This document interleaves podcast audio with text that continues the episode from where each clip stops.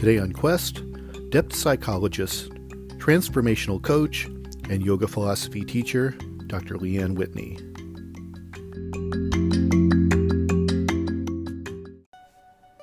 Life is a quest for logic and reason. It is a quest to find balance between science and faith. Life is a quest for knowledge and understanding. But most importantly, it's a quest for personal discovery. Whatever your quest, knowing yourself is the beginning of all wisdom. Welcome to Quest.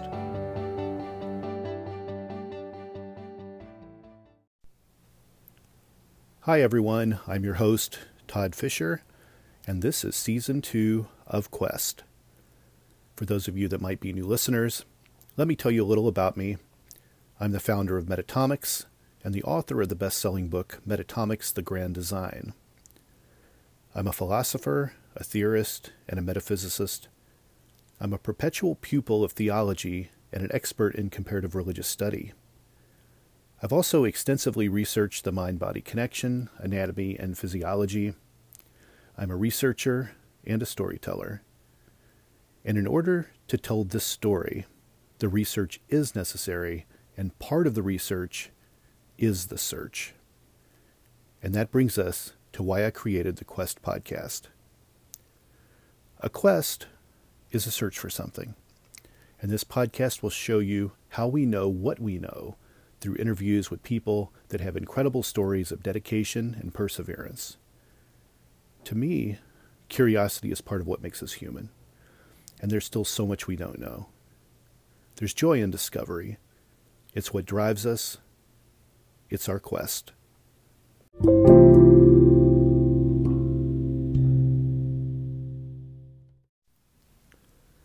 Today, my guest is Dr. Leanne Whitney.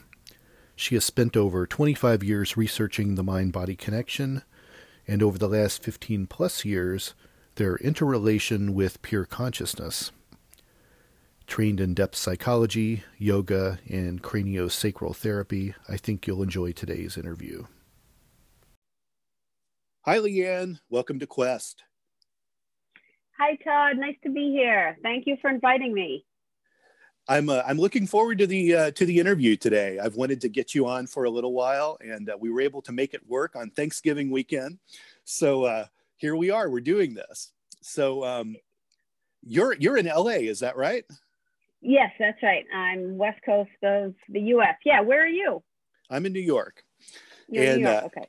And I think as of the week we're taping this, I think you guys are about to go into another COVID-related curfew or lockdown. Is that accurate?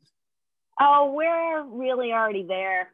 Um, yeah, we, we've been encouraged for sure to be in our homes by 10 at night with bars closing. So we'll see if it closes even further at this point. But yeah, the numbers are definitely climbing.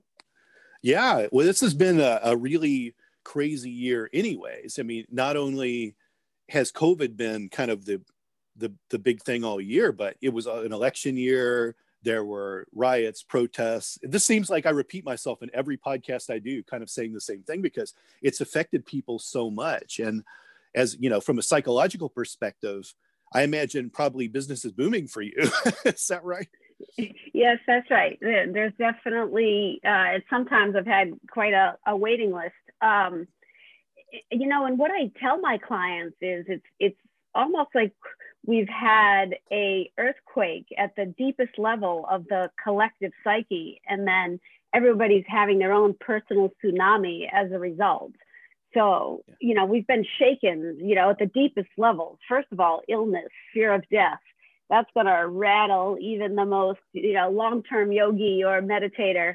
Um, but, you know, on top of that, yes, being in isolation, it's definitely shaking up a lot of psychic material for a lot of people. For sure. Do you, do you find in a time like where we're at in 2020 here, um, with people are losing their jobs and then all, all those things you just mentioned the isolation and these fears this grim feeling that's circulating this sense of dread sort of going on is there an uptick in people looking for psychological help or do you think it gets harder for people to seek that help because of money issues Did you see both sides of that, or is it more one than the other? Um, well, I have to say I'm on the side, obviously, where they're coming to us, and and my colleagues uh, at Jungian Online, we have definitely seen a an increase for sure um, in our collective and the, the, the people who are coming for assistance. So I did absolutely have a couple clients who had to drop off because um, they did lose their jobs at the beginning. So for sure, there was some of that as well. Um, but for the most part, um, there's a lot of people looking. Yeah, for sure. I want to go back. I want you to tell me a little about your background and your education and kind of what was the catalyst for you moving into this career path? Oh boy, boy, that background goes really deep, but unacknowledged for a long time in my life. Um, I definitely had lots of uh, anxiety as a kid, and I would somatize uh, a lot of my experiences. Um, and when I was, boy, just out of college, um, I want to say basically my immune system collapsed, or I was hit with uh, a barrage of physical ailments. Uh, I lost use of my hands. I couldn't pick up a knife and a fork. Uh, I couldn't make it upstairs. I couldn't wash my hair. Um, it was like an Epstein Barr chronic fatigue in, in wow. the end because the symptoms basically kept morphing. So the doctors couldn't pinpoint it. You know, they were trying to just give me meds for pain, uh, help me sleep at night. Uh, but boy, that went on for years. And I was going to the top hospitals in Boston. And it wasn't until I went to see a holistic practitioner um, that really pointed me in a different direction. Uh, and one of my best friends, actually in England, sent me a book uh, called Raw Energy, which is about eating clean. Um, because at that time, you know, when you're losing use of your hands and you can't walk, and sometimes you're in a wheelchair, you know, you want to, or I did, I wanted to eat M and M's and ice cream. You know, I was looking right. to, to to soothe the pain, and nobody sent me to a nutritionist top hospitals in Boston. Nobody sent me to it. You know, they were they were looking at the symptoms, right, and and not looking from the big holistic perspective. Although to be to be fair, one of the uh, rheumatoid specialists did say something to me at that time about mental health. She did drop the seed, but not enough. Or at that time, I guess I could say uh, I wasn't, you know, aware enough to uh, really dive down that path. But coming out of it, on the other side of it, it was a spiritual crisis. It was yeah. a, it was a collapse of everything that I knew.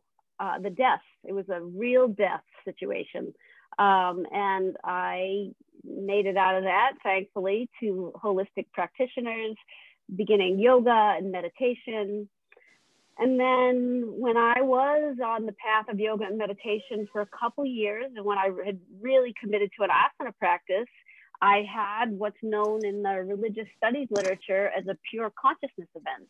So I had this very intense um, moment. It was a flash of light that I could say appeared. And in that moment, everything went silent, and consciousness is all there is. It's just the knowledge that was embedded in that. Um, wow. And then that took me years and years and years to process.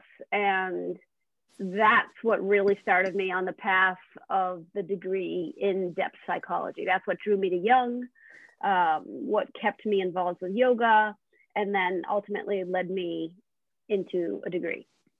Wow, incredible.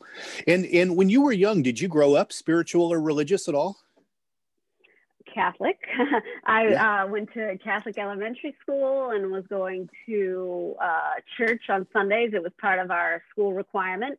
My parents would drop us off. My dad was Catholic. My mother um, was, uh, was she, I think, Unitarian, the form of Protestantism. Um, but they didn't always attend with us, that's for sure. Perhaps on a Christmas, but they would drop us off on a Sunday and we would go because it was school requirement. But once I finished my elementary education, I told my parents no more. I mean, there was the opportunity to go to the Catholic high school, and I said, I can't do it. Yeah. This this this isn't sitting well with me, and thankfully they they listened, and um, had the means to send me to a different high school. So. Right, right. so you got two master's degrees. Is that is that right? That's right. My first degree yeah. actually it was in mathematics. I, I got a master's degree in statistics. I uh, did a degree at the University of St Andrews in Scotland, and then uh, never actually did anything too much with that degree. Some accounting work and and, and bookkeeping uh, in the family business, um, but actually that was right in my early 20s, and that's right when that uh, health situation that I described earlier happened. So sure. um, from there, I actually went into acting and the, the creative arts as a means of healing my emotional body from that, uh, I want to say, traumatic experience and in the experiences that had been building up from my past. Sure, sure. And today you practice in Los Angeles. What type right. of, of clients do you get? Do you have a well-rounded group of people that that come to you? type meaning what do they do for work or what kind of uh, healing arts are they looking you, for? I, I, would say both, really. Yes, I do. I get a broad range. I, I actually work with a lot of psychologists, yoga teachers, uh, activists, reverends. Um, let me see who else I have in there. Broadway actors.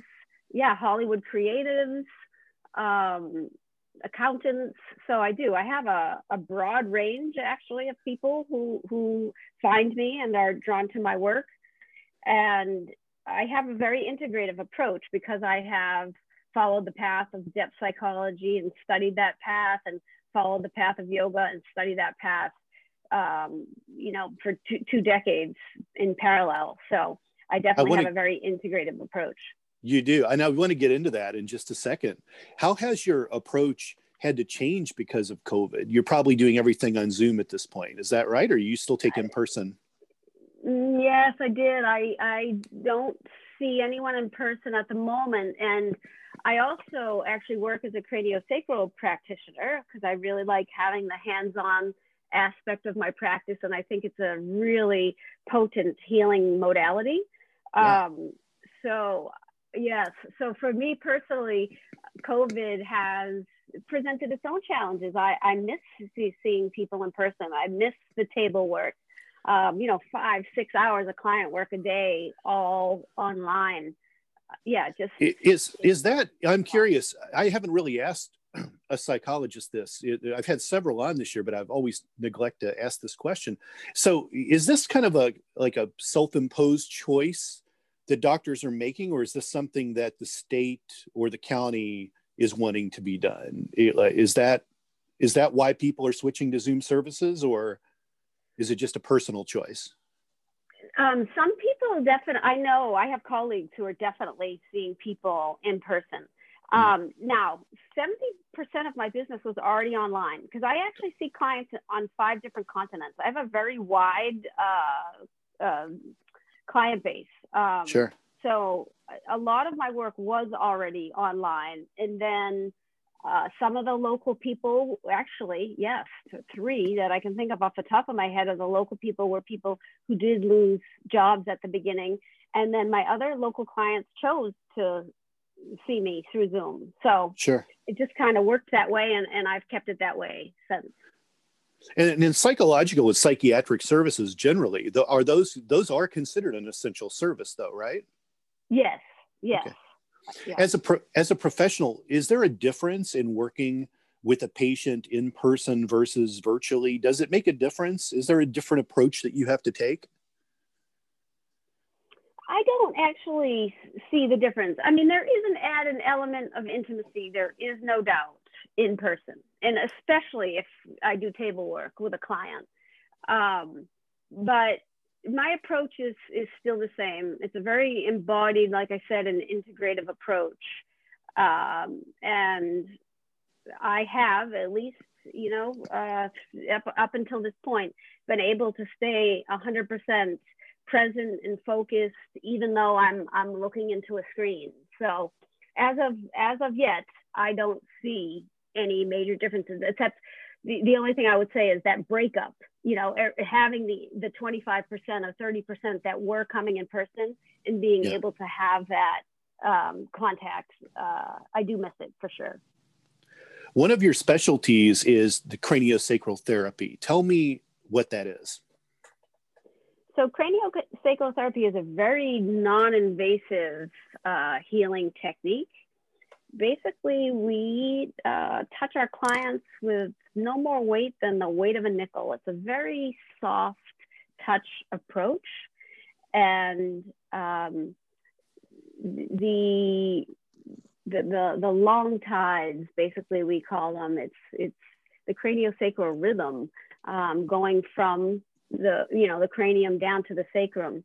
Um, there is it's the breath of life. It's beneath, you know, we have our heartbeat, right? And we have our in breath and our out breath of oxygen. But beneath that, there's another rhythm uh, that we can palpate and feel inside the body, and that's the craniosacral rhythm. So um, the idea behind it is that when the body reaches its still point, that the healing, the natural healing mechanisms of the body are called forth.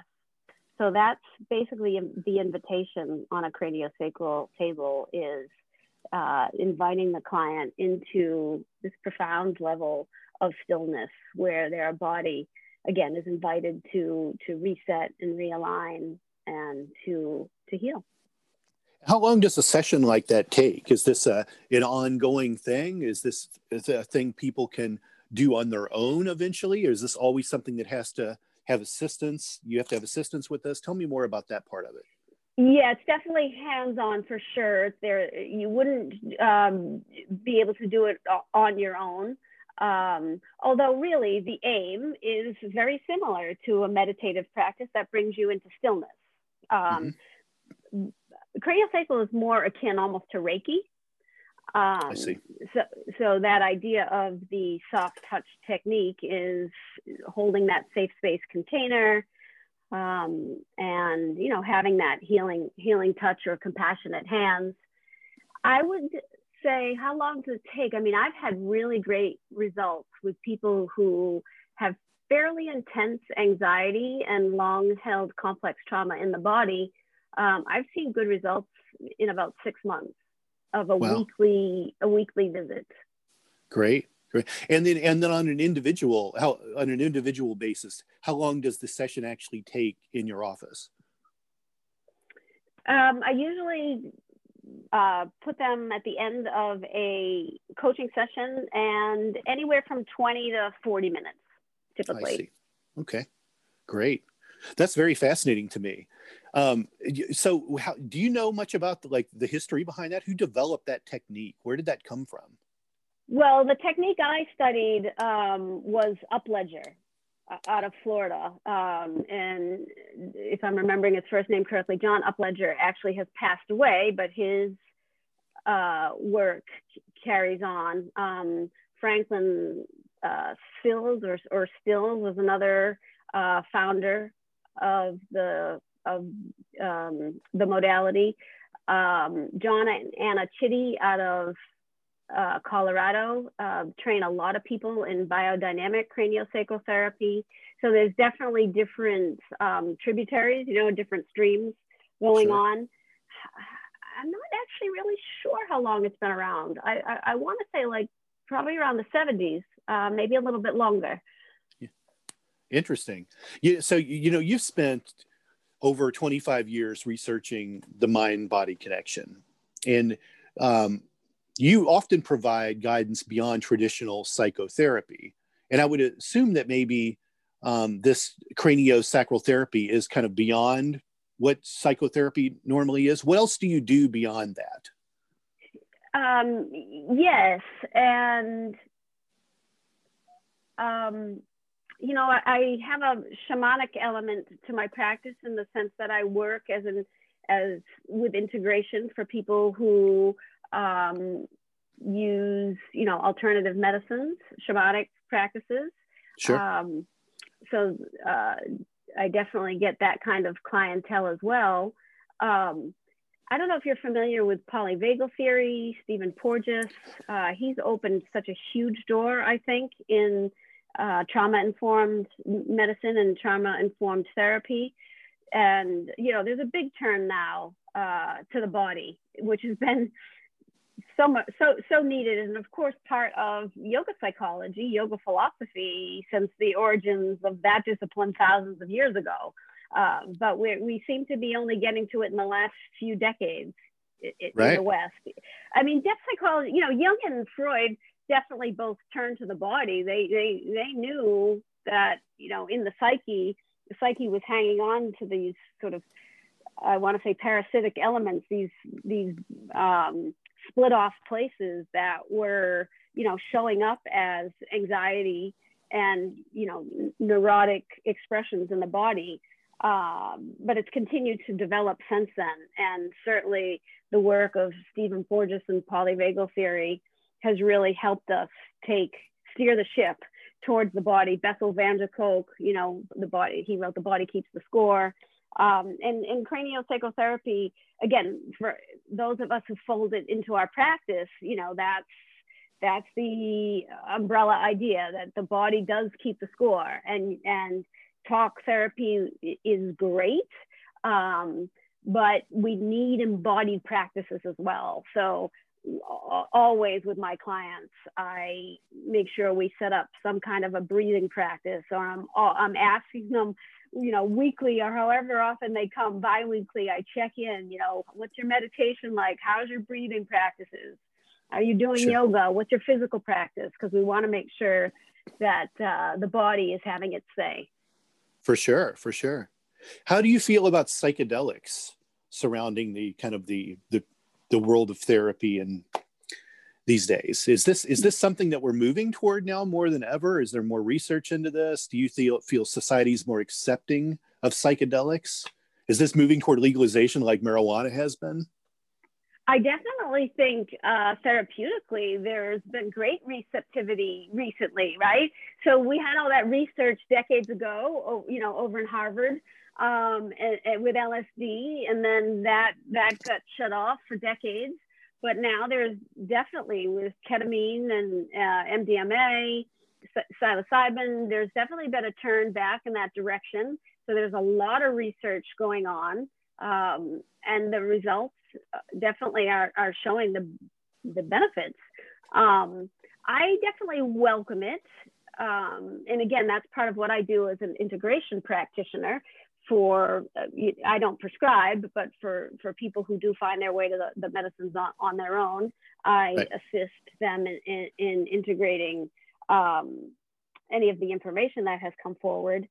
Um, but yeah, I, I do. I definitely see it as as positive. Again, I think we have to mix up, mix and match. First of all, there's no recipe here. it, it isn't one stop for, you know, one size fits all. Um, different things work for different people. Um, and yeah, there's definitely been great results for sure. Yeah. Those medicines. Is ayahuasca part of the psychedelics world? Would you lump that into that? I would consider it, yeah. I don't know any research per se that's going on with ayahuasca in this country. I do think there was some research that happened in Brazil. There may well be research here, I just don't know about it. Um, but yes, I find ayahuasca to be a powerful um, medicine myself. Um, I've utilized it maybe about half a dozen times. Um, I like to call it the blood of the mother. Uh, sure. Yes, I definitely think it can can bring uh, great insights and great healing. And again, let's sort of um, make sure we talk about the the safety aspects of these medicines and being in safe environments. You know, before one partakes. Of course, yeah. Definitely, yeah, yeah. The safety is is key. I believe this this year, Oregon actually was the first state to legalize uh, mushrooms, which yeah. may be, be the beginning of a trend of other states following suit. It's probably very likely that Colorado will follow next, and California will probably follow uh, that too. But um, but that's that's that's pretty big. So I imagine in that regard, there will be a lot of um, at least state government oversight into this industry now and they'll probably make um, you, you will probably an incredibly safe version. Is that is that fair to say? An incredibly safe version of a of a of, of a psychedelic is that because I, I understand like the states do kind of oversee how marijuana is made when it's legal in the state is that would that be the same thing would happen for psychedelics? Yeah you would imagine for sure. And then you, you know practitioners will have to have the right license in order to actually utilize to, to medicate right or prescribe. Sure. Yeah. Sure. Yeah. yeah. It's very yeah. very very interesting. It's going to be uh, very interesting to see where this goes in 20 years. And, and it's odd because marijuana is not even legal in every state yet and now we're already moving toward like psychedelics becoming legal in states. So it's very interesting dynamic of what's uh, what's going on and how people are are adapting to it or understanding it. Um, but you know i'm not i don't take any pharmaceuticals at all. I've never been prescribed any pharmaceuticals uh, for anything. And i'm you know uh, i would be lying if i said i didn't experiment with things in my youth. But you know i'm not really i don't really fall one way or another on on drugs at all on anything um, so it's interesting for me to think about how psychedelics will will affect people and what, what that's going to open in their minds. And what i find fascinating about about you is you, you, you really kind of have this uh, really interesting uh, open mind to all these other types of practices where I have a lot of people um, that are psychologists that really have a very rigid stance on things in terms of it's talk therapy and it's this type of method and there's no spirituality in anything and they completely remove God and religion from the equation and they're really closed off in a way. And then I, I see the the how you kind of have adopted your practice and I really like this approach to it. Well, I mean, my roots are in depth psychology, the Jungian oriented um, branch of depth psychology, and that was part of Jung's great gift uh, to the West. He did so much um, for the Christian West to, um, you know, encourage the turn towards nature, encourage the turn towards shamanism um, to be open and and definitely you know to welcome to discern for sure um, but to stay very open and and you know to welcome and not get stuck in uh, the rational mind that you know we need to move actually i want to say beyond i don't know what the right preposition is there um, it can't just be about the rational mind. In other words, that's not going to bring us to the answer. Again, that the body has to fold in that spirituality, the numinous, the psychic, the astrological, the cosmic, the synchronicity. Man, that's what Jung, that's the legacy that he left behind. And I'm very much of that tradition and very grateful and thankful to be of that, uh, that tradition, you know, and, and part of part of Jung's legacy was the religious function of the psyche, that this is uh, part and parcel of who we are. And, you know, um, you can, you know, turn away from the gods, so to speak, but they do, they will turn up in other forms, right? Yes. Yeah. So, um, yes, for, for sure. Part of my practice absolutely is the spiritual and the numinous. You made a documentary film called The Fire Within. Tell me about that project and what, what influenced that. Yes, so that was, um, as I mentioned, you know, I once I was ill, I took a turn towards creativity and the arts, and so I was doing some acting, and I was on front of the camera, but the digital film, you know, revolution was in full swing, and I was like, huh, you know, maybe I could make something. And uh, because of my experience with illness and not knowing whether I was going to live or die, um, gave me an interest in AIDS at that time. So this was in 99, 2000. Um, I had been to an AIDS ride, actually. I think it was the Boston to New York, actually. The Boston to New York AIDS ride, and I was at the finish line, and it was just so inspiring to me. And I sort of downloaded the whole idea of the film and I was living in between Boston and New York at the time, and I and I moved to LA shortly thereafter, and I just went for it. And I, you know, I kept up my creativity and decided to, yeah, to go for it and make a film. And I so much enjoyed doing it. I, I hope to make another one at some point for sure. Yeah, for sure. So, uh, what kind of reception did you get from that? And and and tell me the de- little bit more of the details about what you were doing in the documentary. You said it was about it was about AIDS, but was it about a it was about a particular person, right? Yes, that's right. I followed a, a husband and a wife, actually, a heterosexual couple, a man who um, had shared a needle one time, actually, and uh, he came from a you know a childhood where he grew up foster home to foster home uh, he didn't know his father. His mother had died when he was really young. So he's looking for love, could we say, in all the wrong places. Um, mm. And, you know, looking to connect and certainly medicate his pain away. Uh, and he found himself sharing a needle at one point in his life. Um, boy, um, the dates are beyond me now, but it would have been sort of in the early 80s, um, yeah. maybe 82, 83. And yeah, he, he shared a needle and he, he got HIV and, you know, um, he's one of the oldest living. Actually, I've lost a little contact with him right now. I don't know where he is at the minute. I haven't spoken to him in a, in a couple years now. Um, but yeah, a, a long-term survivor of that virus for sure. And of course, now here we find ourselves in another pandemic. So it's, that's kind of an interesting, um, circuitous uh, Certainly. part, right? That, yeah, yeah, yeah, that that pandemic to this pandemic. And he actually took a lot of experimental therapies, didn't he? And many of them were were fairly painful.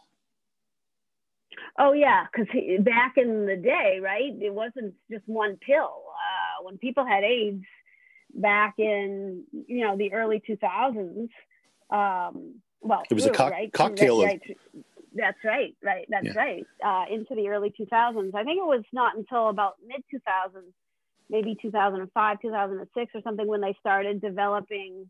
Could be off on the dates there, but it was much less of a cocktail. You could take one, maybe two pills. Um, and now, of course, HIV is seen as something, you know, that one can live with and not die from. But still, a lot of people have side effects from these medicines, and that's where that movie you know, though outdated from the cocktail perspective and certainly from the death rate perspective, um, you know, those side effects definitely still um, catch some people really unawares. So it, it, you know, nobody nobody wants that virus, even though it's again it's become less of a death threat certainly than it was at that time. Right, right, for sure. Wow. Yeah. And it's interesting because, you know, that kind of came out of, you know, kind of came out of nowhere. It was, I'm 50 years old. So I kind of remember the beginning of hearing the talk about this, um, you know, this disease. And I'm drawing a blank now what it was called before they had the AIDS name put on it. They had a different term for it. And um, it was, yeah, it was ARC, AIDS related or something really AIDS related complex. I think before, let me think, you're right. It was definitely yeah. ARC for a bit, AIDS related complex, but yeah. Yeah, yeah, it had it had a different acronym, and then it mm-hmm. became mm-hmm. it became AIDS. And I remember kind of that whole thing. And you know, no one.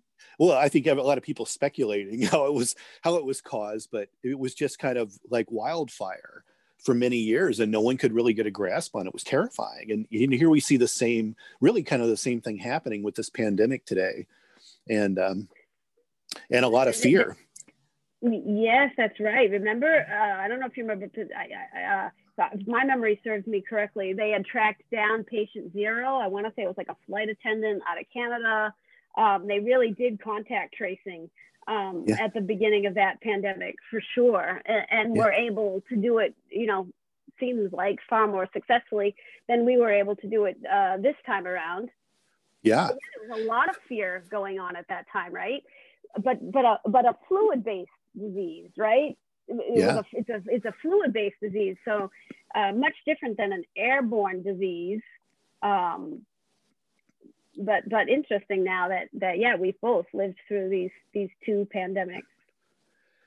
You know, uh, it's um, it's interesting that the the you know the military kind of have their you know they're a group of doctors that will um, you know provide medical information to just the military. And then, of course, you have kind of our Dr. Fauci's and the heads of our government that kind of tell the public about things.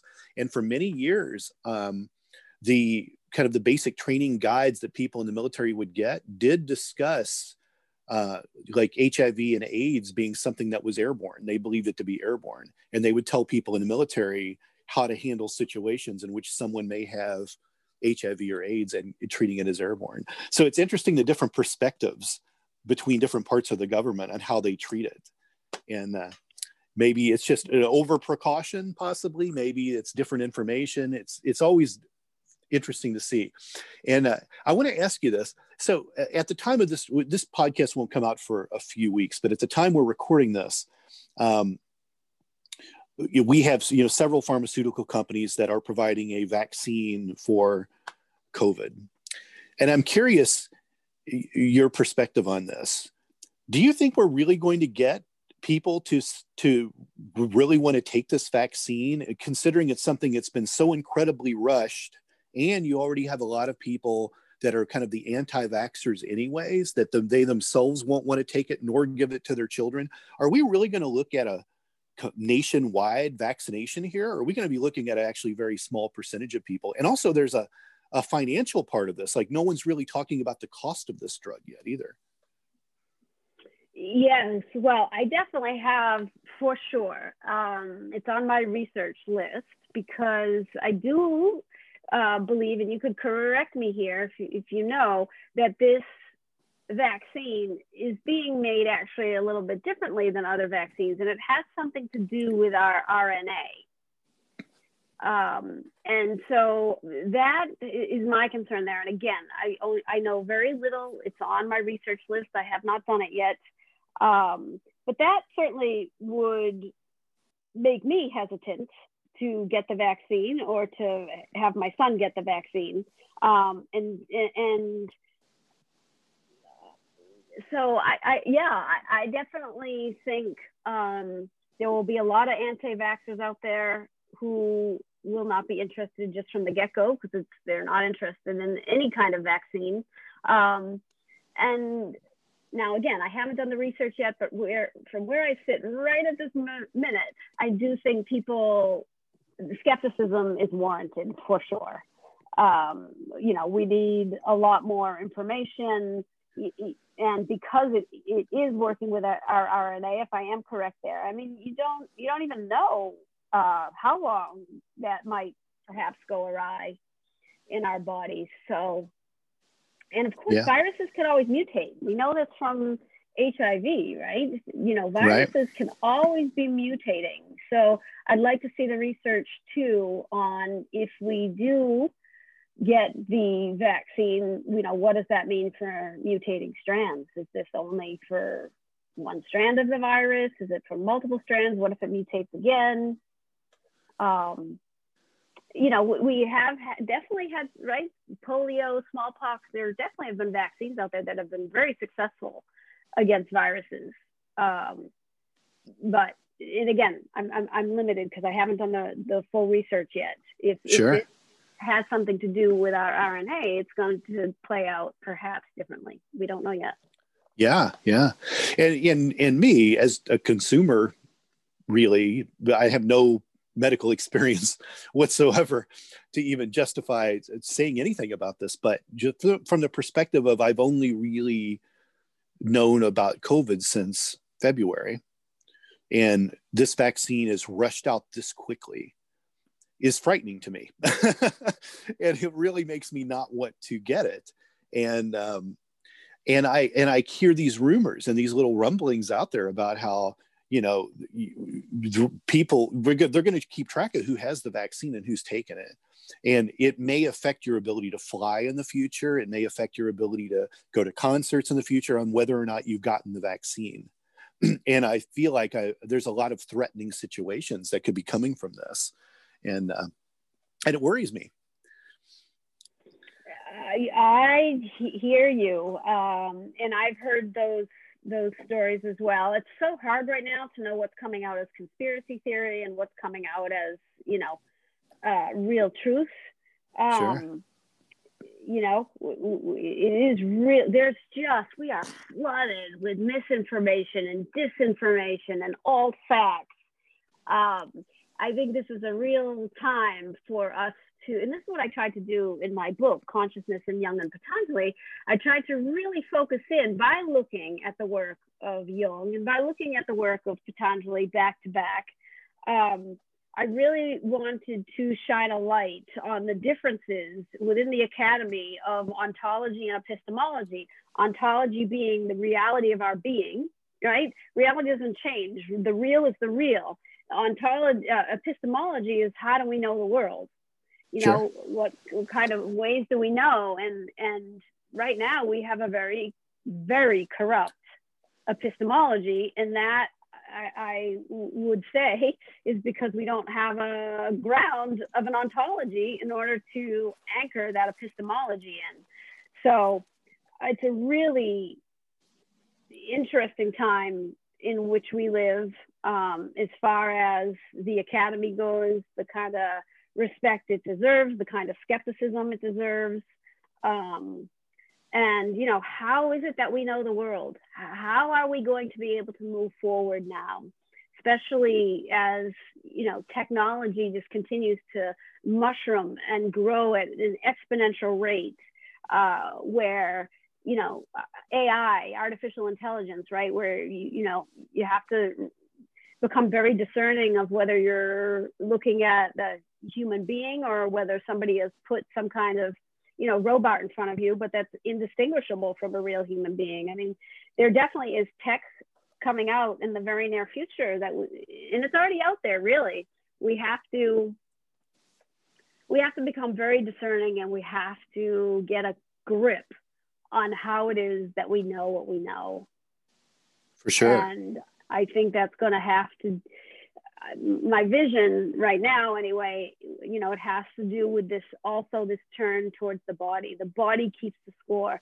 True nature is true nature. You can split your mind off and fantasize create all kinds of narratives.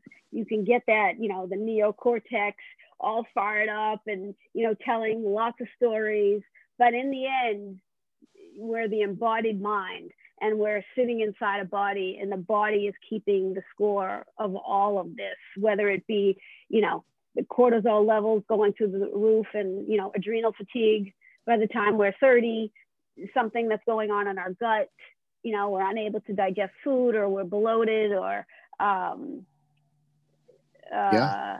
colitis something like that you know that the body is keeping the score on all of this and, and i think as the research keeps moving forward for the mind body connection and we put that back together we're going to have a greater ground with it with which to stand against falsities that once we come back into our bodies um, and we're regulated then we're going to have a much better uh, approach to the truth than we have Absolutely. right now right now right? Yeah. Yeah. Right? Yeah. Those are those are beautiful words to kind of wrap the podcast up with for sure. I mean that's great. I can't say that any better. I want to know so um before we end i want to know what do you do for your own self therapy and healing? Do you have a daily practice? Do you do yoga meditation prayer? Like what's what are you into day to day? I do. I usually have a gratitude practice first thing in the morning and some breath work.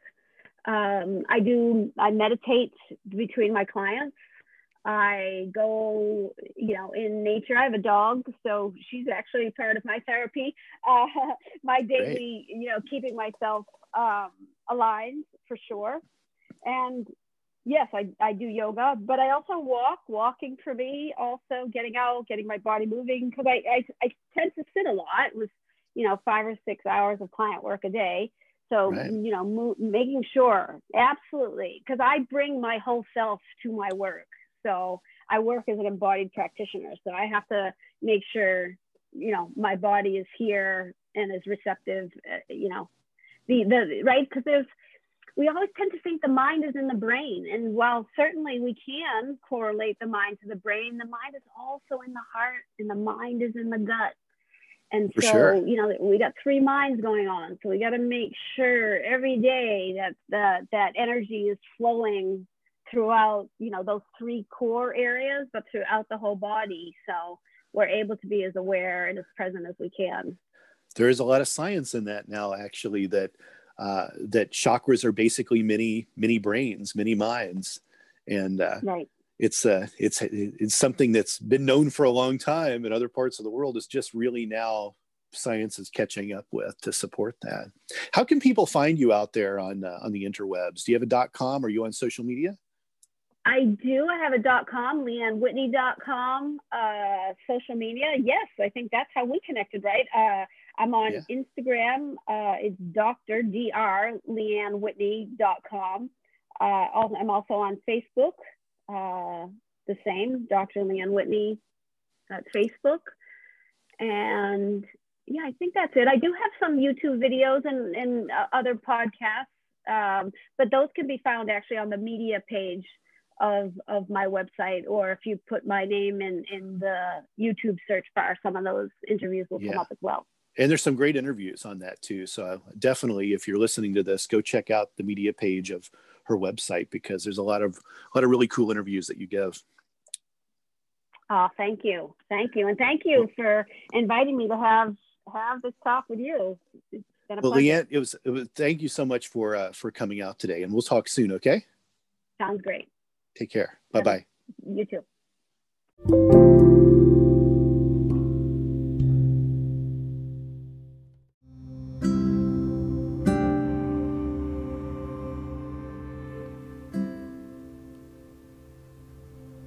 Have it, my interview with Dr. Whitney. I hope you enjoyed it. See you next week on Quest.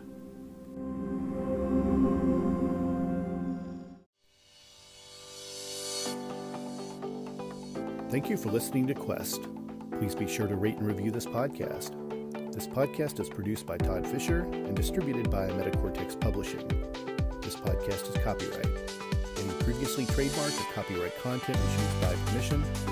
Be sure to visit the official website for the International Association of Metatomics at metatomics.org or find us on social media for other unique content. And make sure to pick up a copy of the book that started a spiritual revolution, Metatomics The Grand Design available for sale online and at most major bookstores.